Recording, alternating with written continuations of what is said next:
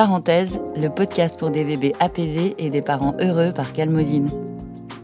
Bonjour et bienvenue dans le podcast La Parenthèse.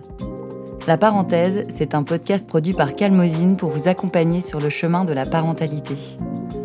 Parce que devenir parent, c'est s'engager pour la vie dans une carrière sans formation ni diplôme, et parce que des parents apaisés font des enfants heureux, Calmosine a imaginé ce podcast comme une pause pour adoucir votre quotidien un rendez-vous audio pour vous aider à trouver vos propres ressources et la confiance nécessaire pour entrer dans votre rôle de parent. Je m'appelle Marine, je suis journaliste et maman de deux jeunes enfants et je suis très heureuse de vous présenter ce nouvel épisode de La Parenthèse.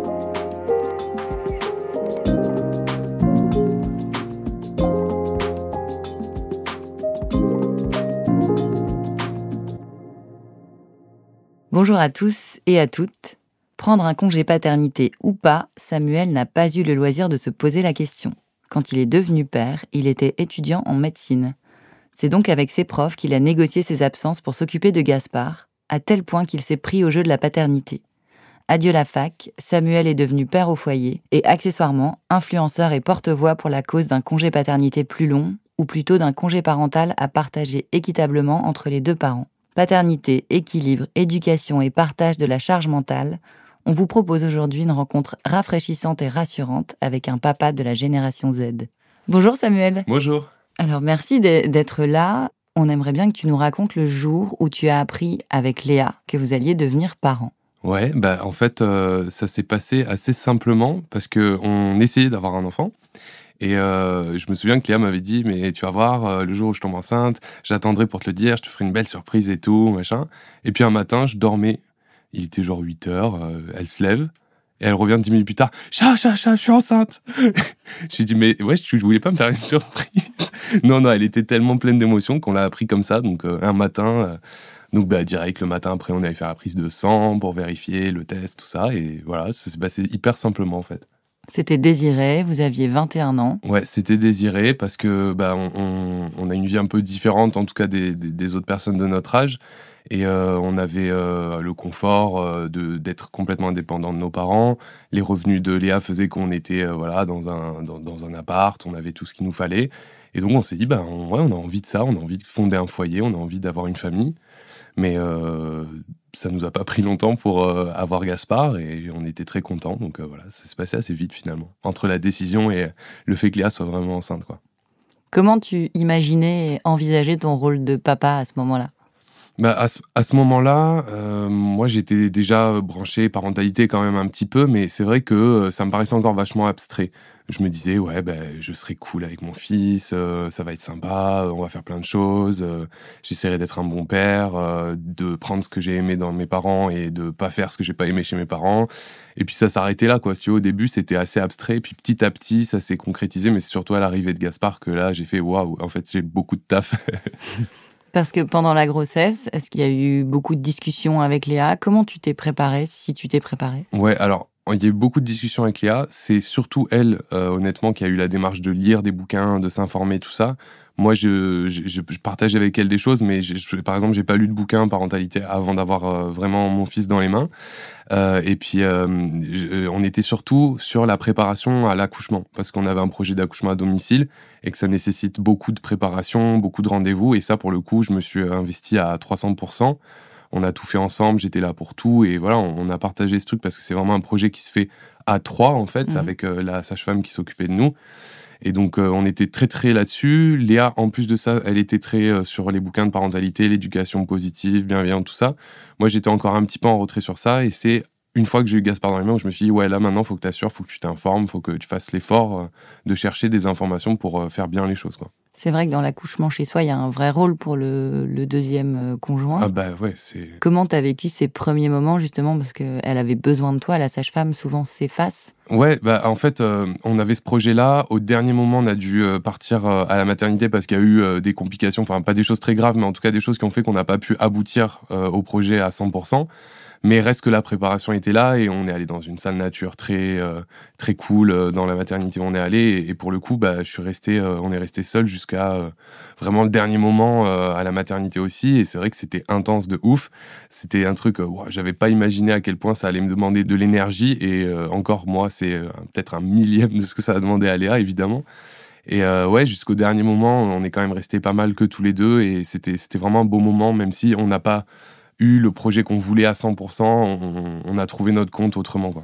Et comment vous aviez réfléchi votre organisation une fois que le bébé serait arrivé? Je parle de la première semaine, le premier mois. Alors, on, s'était. Euh, moi, moi j'avais dit euh, je veux rester euh, au moins deux semaines avec toi à la maison à 100% une fois que Gaspard naît. Léa, elle, a pris six mois de, congé euh, maternité, mais enfin moi, elle est chef d'entreprise, donc euh, elle a arrêté de bosser pendant six mois, clairement. Les deux semaines que moi je voulais prendre, c'était parce que bah, on s'était un peu calqué, euh, sans trop y réfléchir sur le congé parental, paternité qui, qui, existait. Ça a été un petit peu compliqué parce que bah, vis-à-vis de la fac, moi j'étais étudiant, donc j'aurais dit bah coucou, je vais avoir un bébé je peux euh, ne pas venir en cours quelques jours, une petite semaine ou deux. Ils m'ont dit, bah non, non, clairement, tu peux pas, euh, c'est mort. Donc j'aurais dit, bon, bah très bien, dans, ce cas-là, je vous le dis, je serai absent pendant 15 jours, débrouillez-vous. Euh, et puis, on s'est arrangé finalement. Ils m'ont dit, oui, si tu nous fais un petit mot du médecin pour dire que tu es malade. C'est quand même fou qu'on doit faire croire aux gens qu'on est malade pour pouvoir s'occuper de son enfant. Mais on s'est arrangé comme ça sur les premiers jours vraiment euh, où, c'était vraiment le plus intense. Puis il y a quand même le postpartum pour la femme qui est, est d'ailleurs un vrai sujet en lui-même et qui, nécessite l'accompagnement du second parent ou de la personne qui est là. Et euh, ça me tenait à cœur d'accompagner de, Léa là-dessus et de prendre ma part.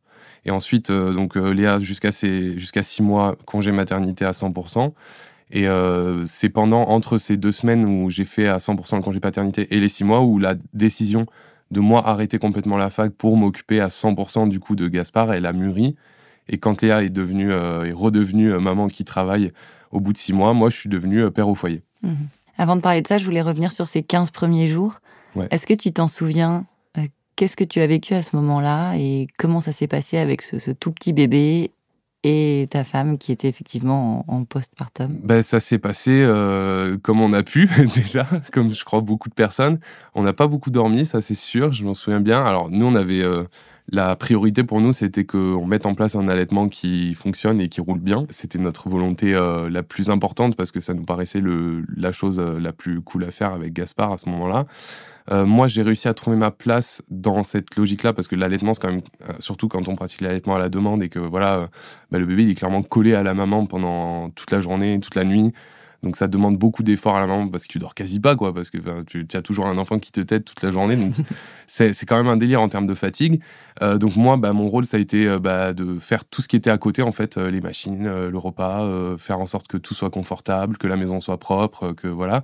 Et là où j'ai trouvé aussi mon, mon compte en termes de parents, c'est qu'on avait pris des cours avant de portage et moi, j'ai du coup, dès que je pouvais, relayer Léa en prenant Gaspard en écharpe de portage pour qu'il puisse dormir avec moi aussi contre moi et que Léa puisse dormir tout simplement un petit peu seule. Et donc c'est là, c'est dans ces 15 premiers jours qu'on a vraiment mis en place ça, le fait qu'on propose à Gaspard de venir dans l'écharpe dormir avec moi. Et c'est, je trouve que c'était un bon, un bon équilibre avec euh, l'allaitement où moi je me suis dit, ah ouais, ben, moi aussi je suis parent et euh, même si je fais les choses à côté, je peux aussi vraiment foncièrement m'occuper de mon fils. Mmh est-ce qu'il y a des choses qui t'ont surprise, des choses que tu as découvertes à ce moment-là auxquelles tu t'attendais pas? Euh, Ouais, j'ai découvert qu'on pouvait ne pas dormir pendant 72 heures sans, sans devenir fou, euh, même si c'est pas loin. Mais oui, euh, je suis assez impressionné des limites euh, du corps humain, enfin des non-limites du corps humain en termes de fatigue, de stress, de peur, parce que un tout petit bébé, euh, voilà, on ne sait pas s'il est en bonne santé, on, voilà, il y a plein de peurs et il y a plein de craintes. Et au final, euh, quand j'y repense, je me dis, waouh, t'es quand même passé par des étapes psychologiques assez dingos à ce moment-là. Et c'est fou d'arriver à s'en sortir et d'arriver euh, à, à, avancer malgré tout ça, quoi. Qui était le plus zen ou le plus stressé de vous deux? Je pense que c'est Léa qui était la plus zen parce que elle s'était plus, je pense, préparée au choc, parce que c'est un choc hein, quand même. Euh, moi, c'est vrai que je suis pas de nature stressée, mais par contre, j'avais vraiment envie que ça se passe bien et je mettais vraiment un point d'honneur à que tout roule. Mais en fait, ça peut pas tout rouler tout le temps. Donc, faut accepter aussi la galère. Et ça, c'est un truc qui a été un peu plus difficile pour moi, c'est de me dire, ouais, ok, on galère, mais c'est normal. Donc, il y avait une bonne répartition des rôles, en tout cas pour ces, premiers jours-là vous n'êtes pas marché dessus, euh, vous avez chacun trouvé votre place. Ouais, on a, trouvé notre place, mais parce qu'on s'était aussi défini les choses en amont. Hein. on s'était dit tout ça, on avait verbalisé, euh, voilà, euh, quand Gaspard arrivera, la priorité ce sera l'allaitement. moi, qu'est-ce que je peux faire pour t'aider? On, avait eu une conseillère, on a eu la chance de, pouvoir faire appel parce que c'est pas quelque chose qui est remboursé par la Sécu ou quoi, à une conseillère en lactation. Euh, qui nous a accompagnés, qui, qui m'a bien fait comprendre que le rôle du père dans la mise en place de l'allaitement, il était primordial, ou en tout cas du second parent. Et euh, c'est vrai que bah, ça m'a un peu euh, remis les pendules à l'heure en me disant ouais, faut, faut vraiment que tu sois là.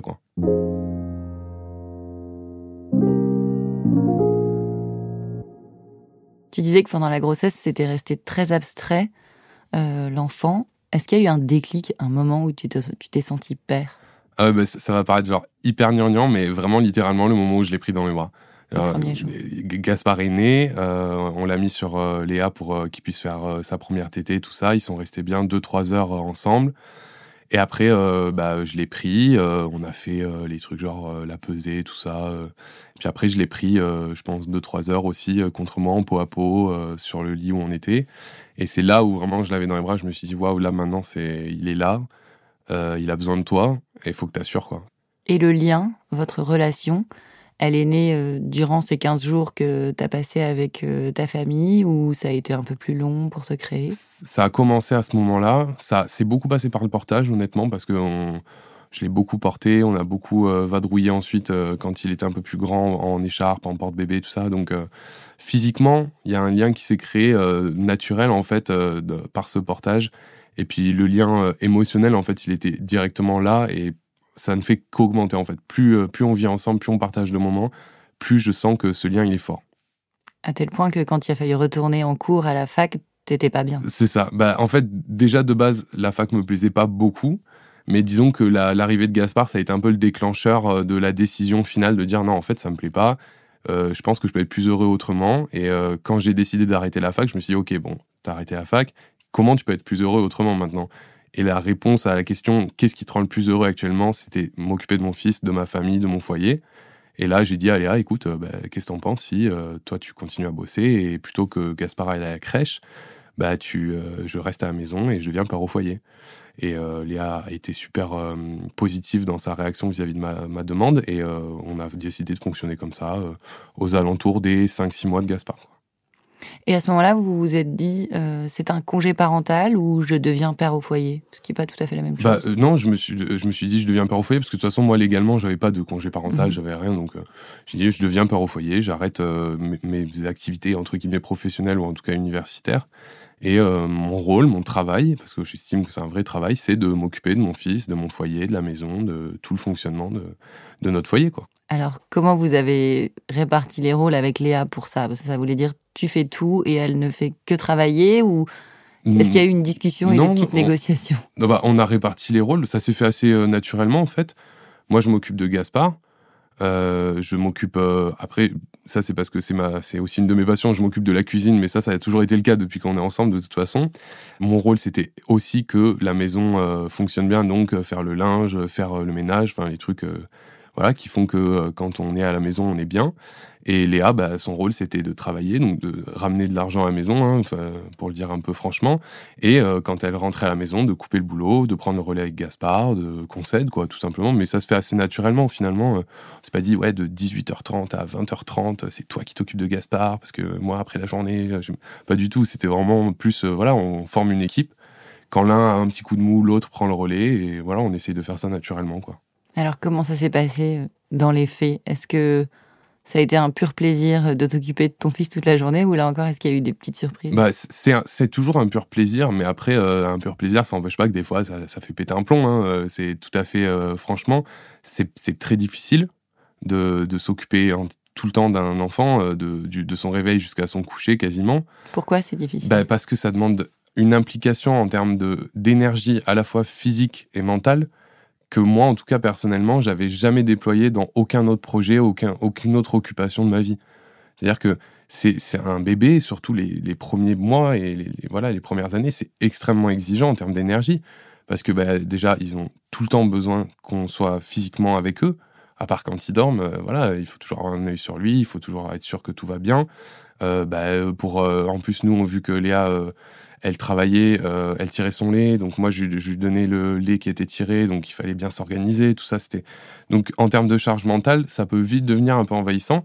Et c'est là où le fait de former une équipe et de, parler, de communiquer sur les besoins de chacun, disait écoute là, euh, moi demain, est-ce qu'il y a moyen que tu restes le matin, que tu n'ailles pas bosser? Parce que mais ça c'est aussi le confort du fait qu'elle est chef d'entreprise et qu'elle fait un peu ce qu'elle veut de son emploi du temps. Est-ce qu'il y a moyen que tu viennes et que tu, prennes le relais, que je dorme un peu ou que j'aille courir ou que enfin parce que des fois c'est vrai que ça peut devenir un peu envahissant, surtout que bah, euh, c'est tombé euh, pendant non c'est pas tombé la première année non mais la deuxième c'était pendant le confinement tout ça donc là pour le coup c'était encore un peu plus compliqué d'être coincé physiquement dans la maison euh, sans pouvoir. Euh, bon, heureusement, on pouvait sortir au parc, mais ouais, quoi.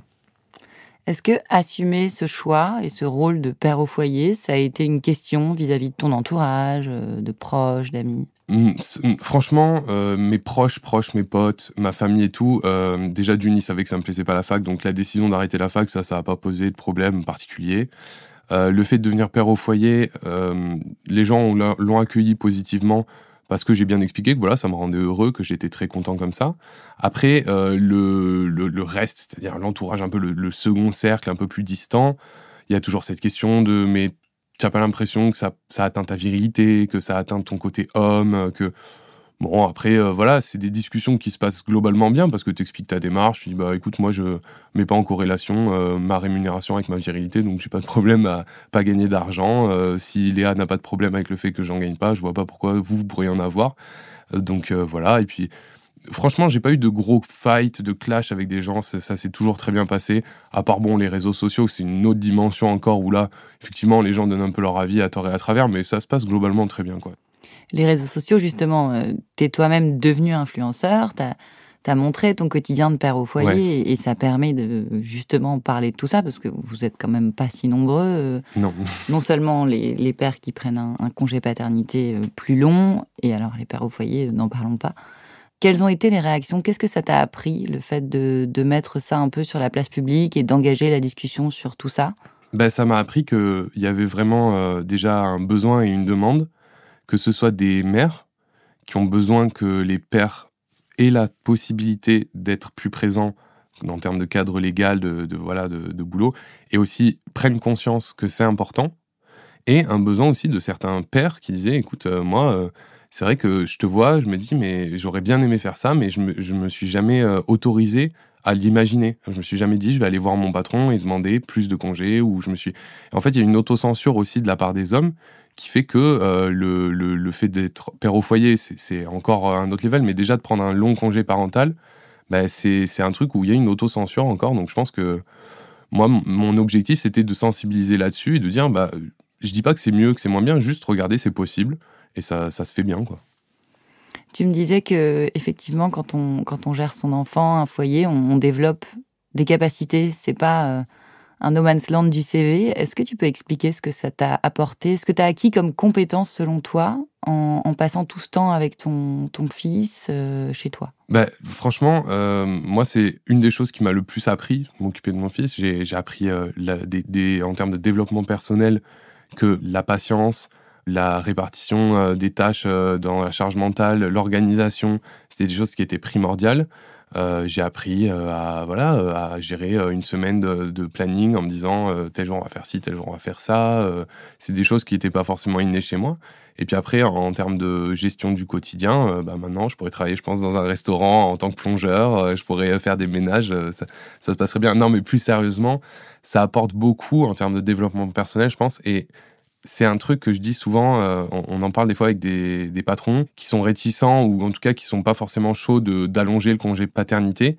Je leur dis, mais en fait, ce que vous comprenez pas, c'est que si vous permettez aux pères d'être plus présents avec leur enfant, par incidence, ça va forcément, ou en tout cas dans une grande majorité des cas, augmenter leur bonheur personnel, leur épanouissement personnel, parce que prendre du temps avec son enfant, ça ne peut que rendre plus heureux, ou en tout cas faire développer d'autres choses. Et quand ils vont revenir dans l'entreprise, même si vous, vous avez l'impression qu'ils sont partis plus longtemps, donc vous avez perdu de la, main-d'œuvre, en fait, quand ils vont revenir, vu qu'ils seront plus épanouis dans leur vie de famille, dans leur foyer, eh ben, ils seront plus efficaces pour votre entreprise aussi.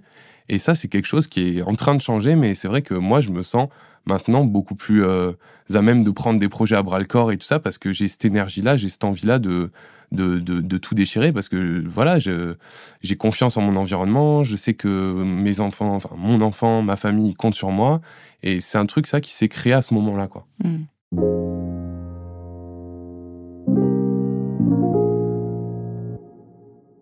Tu es devenue euh, engagée sur ces questions-là. Euh, on peut dire que tu es devenue féministe. Tu devais l'être déjà à la base. Je sais que tu pas les étiquettes. Ouais, alors c'est vrai que l'étiquette féministe, euh, je, je, la laisse à ceux qui sont contents de la mettre. voilà, moi je me revendique pas féministe. Je, je, suis, je suis juste quelqu'un qui partage ce qui lui tient à cœur. Pour moi, le combat du congé paternité, du congé du second parent, c'est un combat féministe. Donc je le soutiens, je, suis allié à ce combat-là. Euh, après, euh, moi je me suis engagé, mais sans vraiment euh, me dire tiens je vais devenir militant.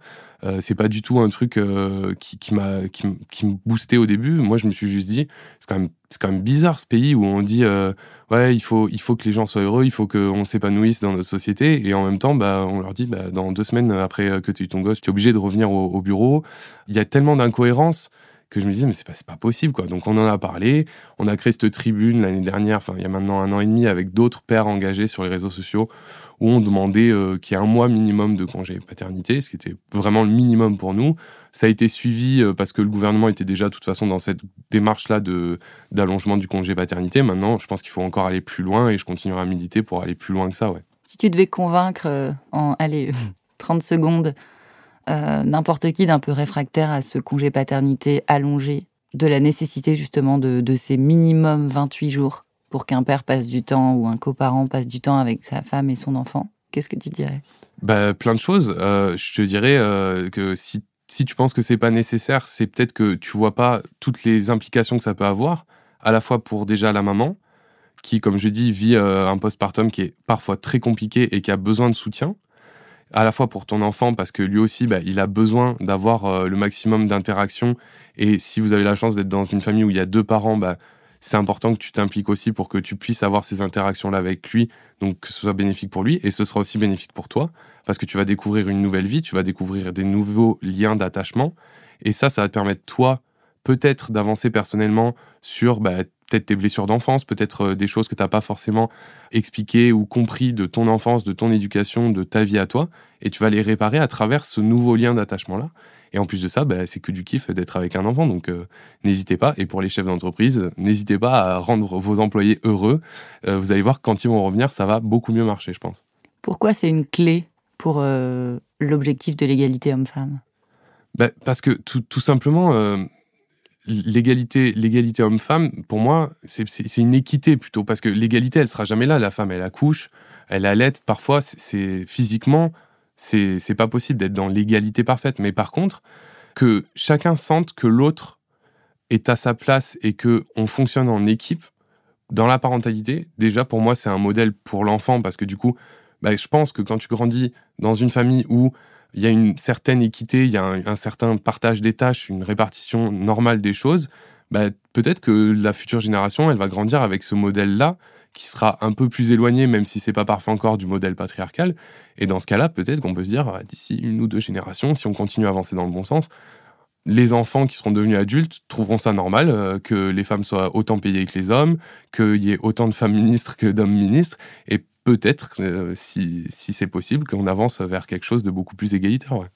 D'un point de vue plus personnel, toi, tu dirais que ça, ça t'a apporté quoi d'être euh, impliqué comme ça euh, dans ces premiers jours et dans ces trois premières années de ton enfant, pour ton couple, pour toi et pour ton enfant? Ben, Pour le couple, ça nous a apporté une, confiance l'un envers l'autre qui, je pense, a atteint un niveau de, de force que je ne soupçonnais pas. C'est-à-dire que vraiment, quand je te dis on travaille en équipe, on se soutient dans tout et on sait qu'on peut toujours être là. Et vu qu'on, je pense que quand même les premiers jours, surtout de l'enfant, c'est quand même des moments les, quasi les plus pires pour un couple, bah, savoir qu'on est là aussi dans le plus difficile, bah, ça, force, euh, ça, ça forme un lien qui est tellement fort qu'après, dans ton couple, tu peux te baser sur ça pour avancer malgré les obstacles autres qu'il peut y avoir après. C'est-à-dire qu'il n'y en a pas un qui sait mieux que l'autre. Bah ouais, il n'y en a pas un qui sait mieux que l'autre. Et puis euh, surtout, euh, c'est OK d'avoir des failles. Et ça, c'est un truc que j'ai compris à ce moment-là. On a tous des failles et la fatigue, le stress, le, le, quotidien qui est parfois compliqué avec un tout petit, dévoile ses failles. Et ensuite, ces failles-là, bah, qu'est-ce qu'on fait? Est-ce qu'on les laisse? On se dit, bah, débrouille-toi avec tes problèmes et moi je vais bosser et moi je vais, euh, je vais euh, me mettre un film dans la chambre parce qu'on a dit que ce soir c'est toi qui t'occupais du petit Ou est-ce qu'on se dit, bah écoute, euh, là je vois que tu es en galère, je vois que c'est compliqué, est-ce que tu vas aller souffler Est-ce que tu veux qu'on en parle Est-ce que tu veux que je prenne le relais? Et en fait, ces petites choses-là du quotidien, à ce moment-là, derrière maintenant, je sais qu'on peut compter l'un sur l'autre comme jamais. Dans le couple, c'est ça que ça apporte une force, une confiance et une relation hyper solide. quoi. Mmh. Après, pour mon fils, moi, je suis persuadé que ça lui a apporté plein de trucs, qu'on partage ces moments ensemble. Bah, déjà, je pense que je, lui ai proposé un quotidien un peu différent aussi de d'autres enfants et j'espère que voilà cet éveil par exemple à la nature, euh, de fait, le fait de sortir tous les jours, le fait d'aller voir plein de choses, de voyager, tout ça, ben, ça lui a ouvert l'esprit de, de, rencontrer plein de gens, pas forcément que des enfants de son âge, que à des heures précises euh, où les parents ont décidé que ce serait à cette heure-là que tu pourrais aurais le droit de sociabiliser, que quand tu vas dans la cour, euh, c'est les 10 minutes où tu as le droit de discuter, puis après quand tu rentres en classe, tu plus le droit de parler, et là on n'a plus du tout le droit de créer du lien social. Nous, on a essayé de sortir de ça un petit peu sur ces trois premières années. Donc Gaspard, c'est un enfant maintenant qui adore aller vers les autres, euh, qui est tout à fait sociable et qui, va euh, voir des, grands-mères comme des tout petits et qui, adore voilà euh, la diversité en fait. Et je crois que ça, c'était pour moi la priorité. C'est pas une réussite à 100% évidemment, de toute façon rien ne l'est, mais c'est vrai que c'était c'était chouette de voir que les enfants en fait ils sont avides de ça, ils sont avides de diversité, d'ouverture sur le monde. De toute façon, c'est les plus grands explorateurs du monde les enfants et de, de me dire j'ai aidé à ce que mon fils assouvisse ce besoin de découverte. Ça, c'est une grande fierté pour moi personnellement. Et c'est un des bienfaits que ça a eu pour moi aussi, de me dire, bah, j'ai quand même géré et j'ai réussi euh, à faire ce que je voulais. Pas parfaitement, mais euh, voilà, je suis allé au bout de mon projet. quoi. Et toi, là, euh, ça a été septembre, la rentrée des classes pour Gaspard, et toi, retour au boulot? C'est ça. Bah, en fait, c'est retour au boulot, oui et non, parce que depuis que j'ai créé mon compte Instagram, je travaille dessus. Maintenant, ça j'augmente en intensité de travail et en quantité de travail parce que j'ai le temps de le faire. Donc ça me permet de créer des contenus un peu plus euh, qualitatifs, euh, d'augmenter voilà mes réseaux, de, de, pousser sur certains projets un peu plus loin. Mais c'est vrai que ouais, ça, ça, ça, change un peu la vie, mais c'est cool. Moi, je suis content de pouvoir me dédier maintenant à 100% à mes projets pro tout en gardant à l'esprit que euh, bah, on reste une famille et qu'il euh, y a besoin qu'on participe aussi au quotidien euh, dans une nouvelle répartition. En fait, c'est ça qui est cool, c'est que rien n'est figé. Et si à un moment l'énergie, la dynamique, elle change dans le foyer, bah, c'est ok aussi qu'on change la répartition, qu'on change l'implication de chacun pour que tout le monde y trouve son compte, quelle que soit la situation. Pour reparler du congé paternité, toi, tu es, plutôt favorable même à un congé parental partagé comme au Luxembourg? Est-ce que tu peux nous expliquer? Bah, Moi, pour moi, on devrait pouvoir dire la femme a besoin euh, euh, minimum six mois, à mon avis, c'est euh, six mois, ça me paraît pas mal. De toute façon, l'OMS recommande que les, les enfants soient allaités exclusivement jusqu'à six mois. Donc, je vois pas comment on peut à la fois dire oui, il faut respecter ça, et en même temps dire ouais, mais en attendant, on va vous payer genre 300 balles par mois pendant votre congé maternité. Ça a pas de sens. Donc, il faut soutenir le, fait qu'on on sanctuarise le congé maternité déjà sur quelque chose de long et que c'est normal et pour moi, derrière, il faut que le père, soit on dise c'est la même chose, soit on dise on vous donne un, crédit de mois et vous vous débrouillez comme vous voulez entre vous, les parents, pour, euh, pour faire en sorte que tout le monde y trouve son compte. Alors après, souvent, on dit oui, mais si tu fais ça, euh, instinctivement, c'est plutôt les femmes qui vont prendre ces mois en plus, parce qu'on est encore dans une société patriarcale et tout. Et parce que peut-être certaines en ont envie. Oui, parce que certaines en ont mm. envie, bien sûr. Et donc, c'est normal que chacun puisse décider. Après, ce qu'il faut, c'est, encore une fois, sensibiliser et faire de la pédagogie sur euh, le fait que c'est sain aussi et c'est bon pour les pères de prendre le temps mm. et euh, éviter cette autocensure dont je te parlais tout à l'heure qui fait que, bah, des fois, on hésite même à demander un congé, même euh, de trois jours. Quoi. Toi, comment ça se passerait si vous deviez avoir un deuxième enfant? Bon, je, je, je, je, suis pas sûr que je repartirai sur trois ans euh, de père au foyer, non pas parce que j'ai pas aimé ça, mais parce que là, c'est vrai qu'en ce moment, du coup, j'ai beaucoup de projets pro et euh, je pourrais pas allier les deux. Mais euh, oui, moi, je prendrais du temps. Je prendrais minimum six mois, je pense, parce que déjà, j'ai adoré cette période. Et en plus de ça, parce que je pense que ce serait normal de, de m'impliquer, d'avoir d'apporter la même énergie à, mes futurs enfants. Mais c'est loin d'être un projet pour l'instant, donc j'avoue, je me suis pas vraiment posé la question. Merci Samuel. merci à toi.